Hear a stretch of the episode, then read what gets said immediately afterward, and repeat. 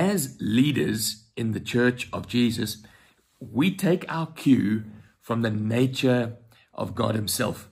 We, we don't have authority because we were born with authority. We have it delegated and we are, are representing Him. Now, one of the key attributes of God's nature is that He's got a huge heart for people that stray, people that wander away.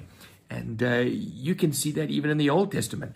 In Ezekiel 34, he has a serious rebuke for the shepherds who have neglected the people of God and allowed them to wander over every high hill and become uh, cannon fodder for the things of this world. And then Jesus, uh, remember, told that story, the parable about uh, the good shepherd who left the 99 sheep uh, and wandered around looking for that, that solitary little sheep that had drifted away.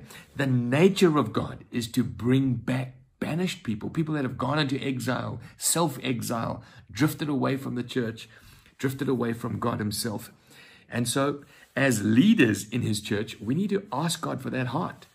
And so, whether you're a connect group leader, whether you're a, a leader of a church, um, when people begin to drift away, our heart should ache like God's heart aches. And the point of this uh, little talk is to talk about the skills required to bring them back. You see, for us to, to reflect God in that way, we've got to be the shepherds that wander over the hills, who leave the 99, who go bring back those who've drifted away. Now, to bring someone back, you've got to know why they've left in the first place. And so, uh, one of the reasons people drift away is that uh, they become stiff necked, they, they become stubborn, they let hardness creep into their heart. Uh, in Exodus uh, 32 9, it says, You stiff necked people. It's a, it's a beautiful picture. It's like you can imagine a little toddler you know, making an, I'm not going to do that. I don't want to do that. And, and like people can throw tantrums like that and become hard. And you do that long enough, and your stiff neck creeps into a stiff heart. And next minute, you just don't want to go to church. That's, that's one of the reasons. It's very difficult to bring someone back whose heart has grown cold like that. Another reason why people drift away is that they uh, get hurt. And unforgiveness uh, creeps into, into their heart. And uh, they, they, they become offended by people. And, and then they just don't want to see that person. So they, they stop coming because, because they, they don't want to confront it. And, and next minute, they're in isolation. They're drifted apart. And another reason people drift away is they, they don't pay attention to the key relationships in their life in church. Uh, firstly, the relationship with the Lord, and, and second, with other church people. Any relationship that you neglect is bound to die. Another reason why people drift away is that they become legalists. Uh, when you try and live your faith under law and under the observance of all sorts of um, legalistic rituals, you're going to become disappointed in yourself. I, I can remember when I was a new Christian, a preacher came to town, preached this phenomenal message that I responded to. And uh, at the end of his message, he called us to respond. And in that response, he made us pray a prayer, a vow that we would do a five minute quiet time every day. And so I took the vow. Well, for a couple of months, I, I became a real little legalist. My my quiet time shrunk to five minutes to fulfill the law. And then it happened. I didn't uh, have my quiet time one day. I felt like such a failure. I didn't even want to go to church, let alone lead. And, um, you know, in my life, if I look back, I drift into that every now and again, become legalistic over things, then beat myself up because I, that, because I don't achieve them. If people become legalists, it's just a matter of time before they're going to uh, drift away. And then another reason people leave is because their appetites get the better of them. The longings of their heart shift from God and His people to, to maybe a boyfriend or, or sport or money or the career. It's not that we can't love those things. It's just when they replace God, uh, people get into trouble and then they drift away. So you might say, well, Grant, well, okay, so I see people have drifted. Uh, how do I bring them back? Well, well, the first thing I'd like to say is that the we need to try and catch them before they drift. Before someone moves away, he turns. and he begins he begins to move. And so you've got to ask God for wisdom to, to be able to detect that. So, so how do you pick someone whose heart is beginning to move, who's beginning to turn? Um, well, you, you you begin to pick it up in what they say, in attending less frequently. Out of the overflow of a heart, a mouth speaks, and and what they celebrate about, or what they talk about, and what they're griping about. Those things will tell you the condition of the heart. And a, sh- a shepherd should be attentive to the cries and to the pleas of, of the people. But, uh, you know, if, if we had to look at a, a scripture that informs the bringing back of strays best, I think it's probably the story of the prodigal son. Because the father, and I picture him up on the roof, uh, you know, straining, looking into the distance uh, for his son that has drifted away.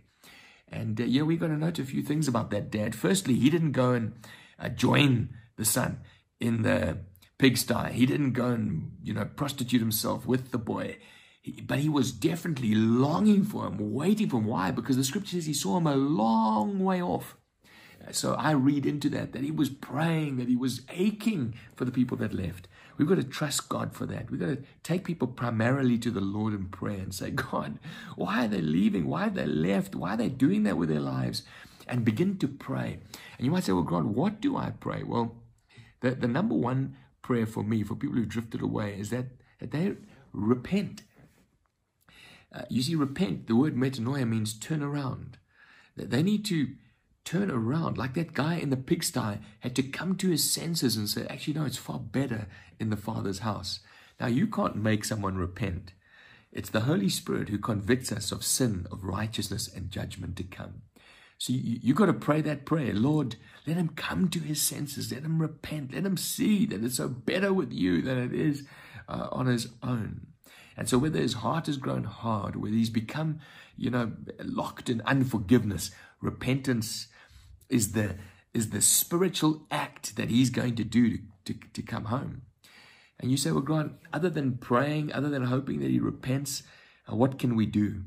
Well, the scripture in uh, Exodus 34 and Jesus' parable certainly tells of a shepherd going out to. And that father jumps off his roof and he, you know, he throws all dignity aside. I see him picking up his robe, his beard flapping in the wind, running to his son who is smelling of pig urine and hugs him with this embrace. Now, you can't run into the supermarket and go and throw your arms around everyone who hasn't been at church, but, but the going to, you know, the text, the SMS to say that I miss you, to say that, you know, be good to have coffee with you. It, it requires the fathers, the shepherds, to go. You, you, you, you, pray, that's one thing, but, but the prayer will, will cause you to want to go. And, and what do you do when you get there? Well, you accept them. You, you may not be accepting the way they're living, but you're accepting them. They need to know that they, they're loved by you and accepted by you and missed by you. And um, and, and, you know, when they reciprocate and they see the joy in your heart, I mean, that father, he was overflowing with joy. When they see the joy that, that a shepherd, that a father wants them back, it does something and it, and it causes them uh, to, to return. And then the other thing that the father does in that story is that he, he deals with the older brother.